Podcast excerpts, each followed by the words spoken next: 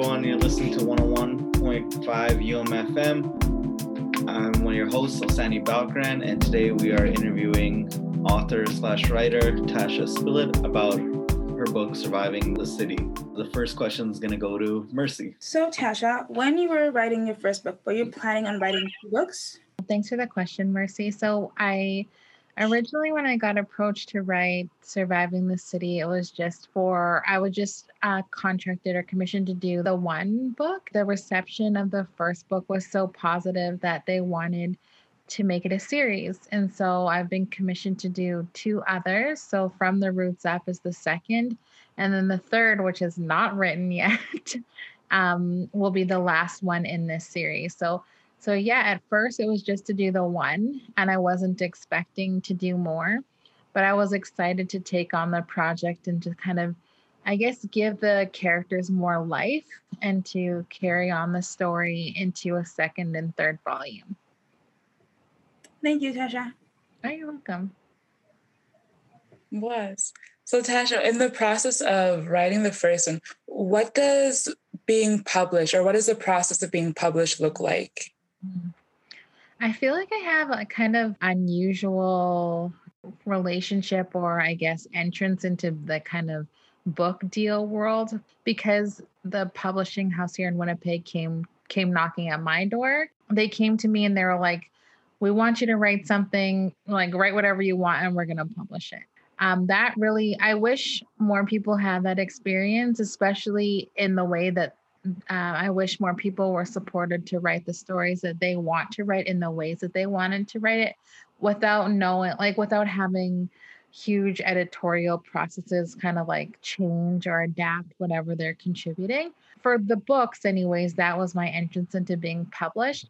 And so I got lucky because my first home in the publishing world is with High Water Press, and it's run by some really um, incredible women and so they they have really uh, i guess walked beside me through navigating this process. And then i started to build a little bit of a team. So i hired a literary agent. Her name was jackie kaiser. And she's kind of like a badass in the uh, literary world. And so she has really opened many doors that I wouldn't have been able to open for myself. And so that's another thing I wish didn't happen. I wish we could all bust down the doors, every door we wanted to that was in front of us ourselves. But sometimes we need to, we need the support of other people who have different skill sets to get those doors open for us. And so Jackie is that person for me right now. And she's been doing a phenomenal job at introducing me to different people, to different publishing houses, and finding the right place for the story. Um, and so now I have agreements with two other publishing houses. The, the second one is Little Brown Books out of the US, and then um, now with Owl Books. And so it's important that each story find its right home. Um, and for me, it's really it's a very personal thing. It's about the sense I get from talking to the editor, and is that editor going to have the will and the ability to protect the integrity of the story? Or is this editor kind of going to um, push maybe their own agenda and, and turn the story into something that they think is marketable? Like, I'm not at the stage in my career yet where like i still have to kind of um, i guess be a little bit careful in terms of the home and the homes that the stories arrive at. Yeah i hope that answered your question. It did thank you. Awesome. So i was just wondering is like like working with the editor like some days it'll be like oh this is like on fire and then some days it will be like that was pretty good or that was okay yeah. Well, with editors, like I've been lucky so far, and the editors that I have um, partnered with, they kind of just like, um, like they don't interfere too much in my creative process, which is really, which is really helpful. Like they do things like, "Hey, Tasha, like uh, what do you think about swapping out this word for that word? But nothing about the like actual story. So i'm glad that that hasn't happened yet. There was one um sometimes it gets tricky when you're writing really culturally specific things especially when you're working with like people outside your cultural group who like have absolutely no bearing on what like what you're talking about. So i'll give you an example So my next my one of the titles that I have coming is called well the original title that I wrote it wrote for it was Medicine Bundle Baby. So referring to the bundles in which we keep our sacred items like our traditional medicines and you know like our pipes, our drums and rattles.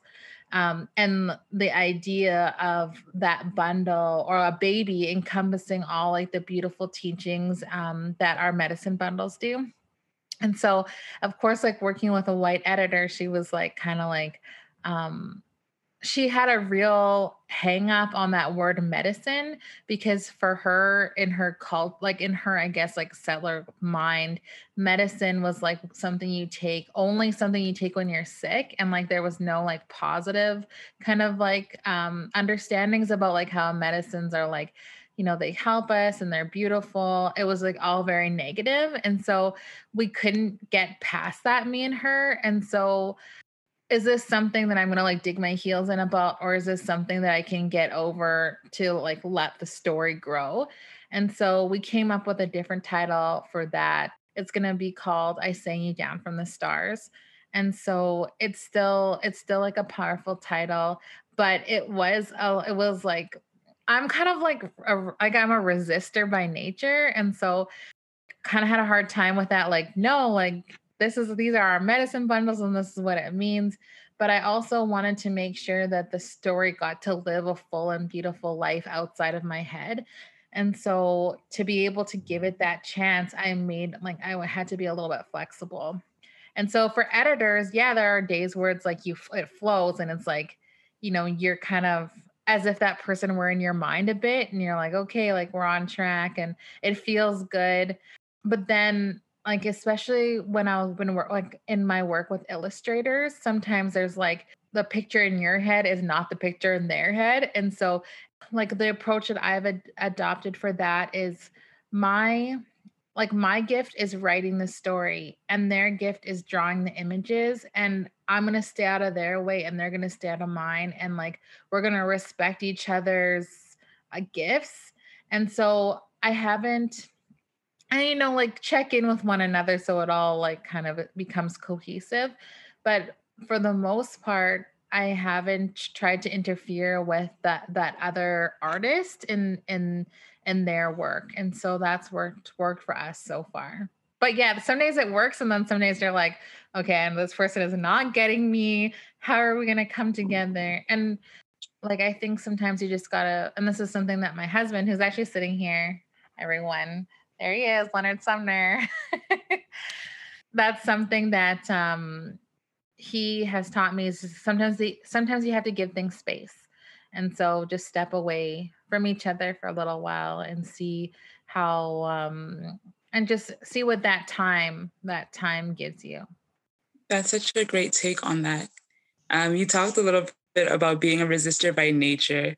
So outside of the world of being an author and a writer and academic like you're also like a really amazing activist. Um in reading surviving the city volume two uh, we got introduced to a character called Riel, um, and we got to like see his character develop. How much has your activism influenced the development of that character?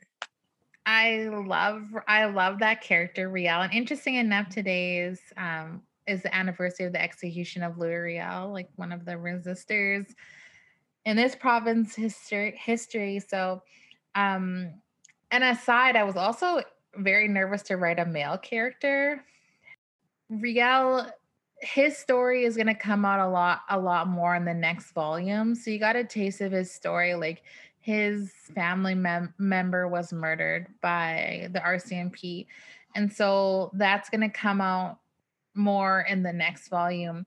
But um, yeah, there's little pieces of people that I know and love in every character, and so Riel's character he's like he's a he's gonna push back and he's gonna um, ruffle some feathers. And his character is interesting because in this in from the roots up his character is you know pretty um he's a resistor but he's loving about it. You know like when he is trying to make space for Des where there is no space um so he's pretty firm about it but he does it in a from a place of love. So he's not coming out and he just to start it to start it. He's coming out just to make make sure that people are safe and well. And so uh, that's kind of like the approach that I take to the work that I do. But uh, yeah, that Riel, I'm glad you noticed that. That Riel, he's he's going to be a little bit of a um like a fire starter i guess in terms of some things for the next volume. And some of the like the main theme for the next volume which is another another example sunny of like what you brought up about working with an editor because i wasn't sure how this was going to be received is i i really want to talk about um police violence. And i really want to uh, talk about you know what we know black and brown especially youth face in terms of the of the violence perpetrated by uh, by the state and the police. And so that's going to be the main focus for the next the final volume of this series. Uh, awesome. Yeah, i really enjoyed reading the um, the graphic novel. Uh, I, I kept saying comic book day and my mom kept correcting me. Uh, so i've been like super like aware of saying the word graphic novel right now. But uh, yeah was, i really liked uh, reading the graphic novel and i, I think that's a, an awesome topic of like uh, being two-spirit and like finding a way um, in ceremony. One of my questions was do you think there's a way of of um, being connected with ceremony in a way that's like in in more of like a, in a maintenance way something where um i yeah you can do sort of like the 20 minutes of meditation a day but still because especially with covid right now eh it's you mm-hmm. can't gather in large groups so um, just wondering what that would look like yeah this is a great question um because like if you had asked me this question maybe 10 years ago i would have said you know, ceremony happens at a specific place with these specific people, and you go and then do you do these specific things. And I was like pretty rigid about it, I guess. Like I thought, you know, ceremony are sun dances and sweat lodges and shake tents, and like they look this particular way. But like as I've grown older, um, like I've come to understand ceremony as way more personal and individual and not so much about, I guess, the performance or um, the structure of things. And so I think that that spiritual maintenance may be the most important way to practice spirituality. And it is in those, you know, very intimate moments that that we find our connection. And so, like, I pray all the time, like, all throughout the day. Like, I feel like I have an ongoing conversation, I guess, with with creator or however like however how i understand creator and so that like that to look looks to me it's not like okay i'm going to this fire i'm at this specific place and i'm going to take these specific things for me it's just like those quiet moments where i'm like you know, like actually, when I was just putting my baby to sleep, I was like holding her and I was like, please, like, help this baby sleep, you know, help this baby sleep. Like anyone, like her ancestors, like help her have a restful sleep.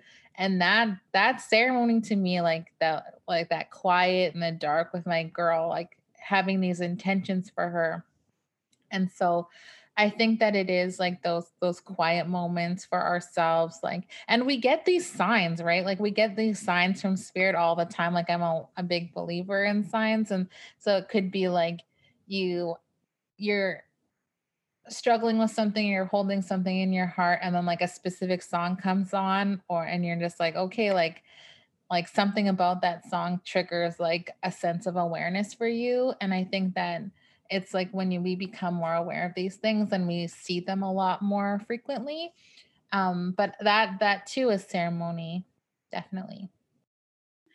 Um, in reading your story and investigating the role of tradition and keeping um, the spirit of love or the teachings of love open of conducting ourselves and our ceremony or ceremony in a way that's inclusive for everybody. Why did you feel it was important to include uh, a two spirit lens in this story or have this story focus on being two spirited?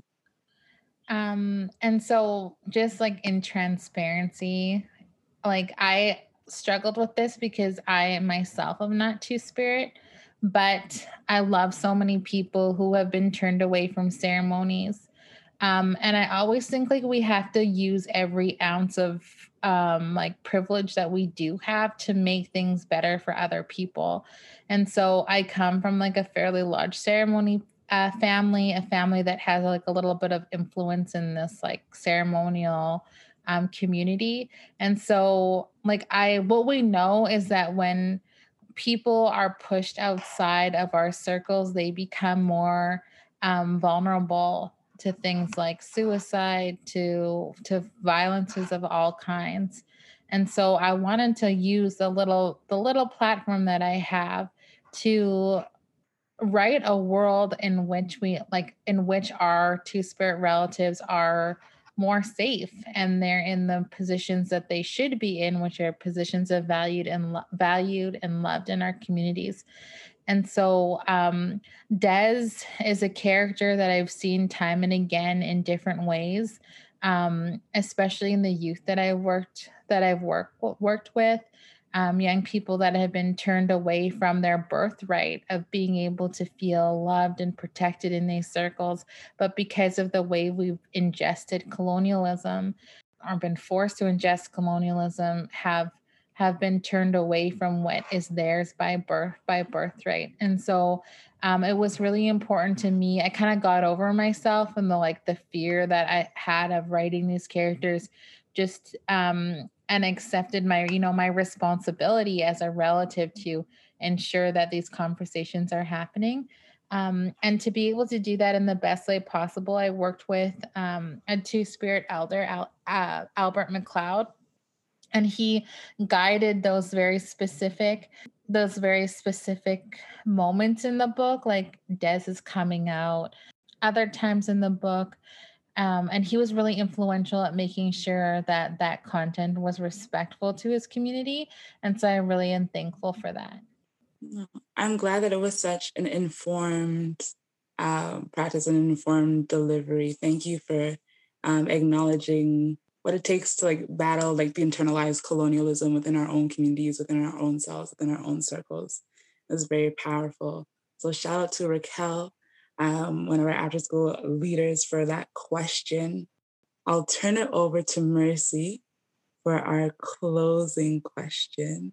Oh, uh, Tasha, I was just wondering, you got a really lucky opportunity in how you started off your career. What up? What do you think other starting writers that don't have those kind of opportunities could do to really get started in their writing author career? Mm-hmm. Um, so some of the things that I think is to read everything, read everything you you you can. Um, different different styles of writing, um, things that you might think that you might not connect with. Um, and then uh, ask ask for help like get a mentor. I still get mentors like so i still um, rely heavily on mentors of people who have been writing way longer than i have or way more than i have. And then there are like specific opportunities to have your writing supported like um, there's different arts arts council grants um, for younger people. Um, writing awards through schools uh, so there, there's different ways and different avenues to kind of um, attach yourself to some resources to be able to support writing. And then there are communities of writers. So especially for Black, um, like BIPOC communities there are different like outside of any formal organizations communities of writers and i think that you know especially for like um for bipoc authors like we know it's tough and um I feel like if a young writer were to reach out to a mentor, they would be able, they would want to share some of their time. I mean, they, they might not like fully commit until, you know, full time time, but they would I'm sure would be willing to share some of their time to support a young, like up and coming author. And then just to be fearless. I think that that's one of the things, like a lot of time we get in our own way and we get in our own heads about things like my writing isn't good enough. Nobody will want to read this. First and foremost, a writer should write for themselves um, to move through any thoughts or emotions that they have. And then I'm, and then that those words will find the appropriate audience. So I think just the fearlessness to get it from your head onto the page is like one of the like the first and most important step. No, thank you. That is such good advice. as a as a writer, as a poet, like it's so easy to get stuck in your own head. Like, would anyone even want to hear this? And so it's it's nice hearing that that fearlessness is integral to to the process. Mm-hmm. Thank you. Um, once again, listen to 101.5 Broken Headphones uh, with our guest Tasha Spillett. My name is Sapphire McLeod and we're here with your co with my co-host Osani Bokaran. Um, thank you so much for being here and being part of this interview and for giving us your time, Tasha. Well, thank uh, you to you all. That was a really beautiful conversation. This is actually um, one of the best interviews, second to the last interview I did with you all. So thank you for that. No worries. I'm so glad. Is there anything that viewers or listeners should be looking out for when it comes to your works? I have a website. It's brand spanking new. So it's just tashaspillett.com. Um, and I'll be sharing just some like blog style posts on there and just like writing uh, updates on my writing, like upcoming titles. So people can find me there or on socials, which are all just on my my name too, Tasha Spillett. Perfect. Thank you so much. Okay. Thank you, everyone. Take care.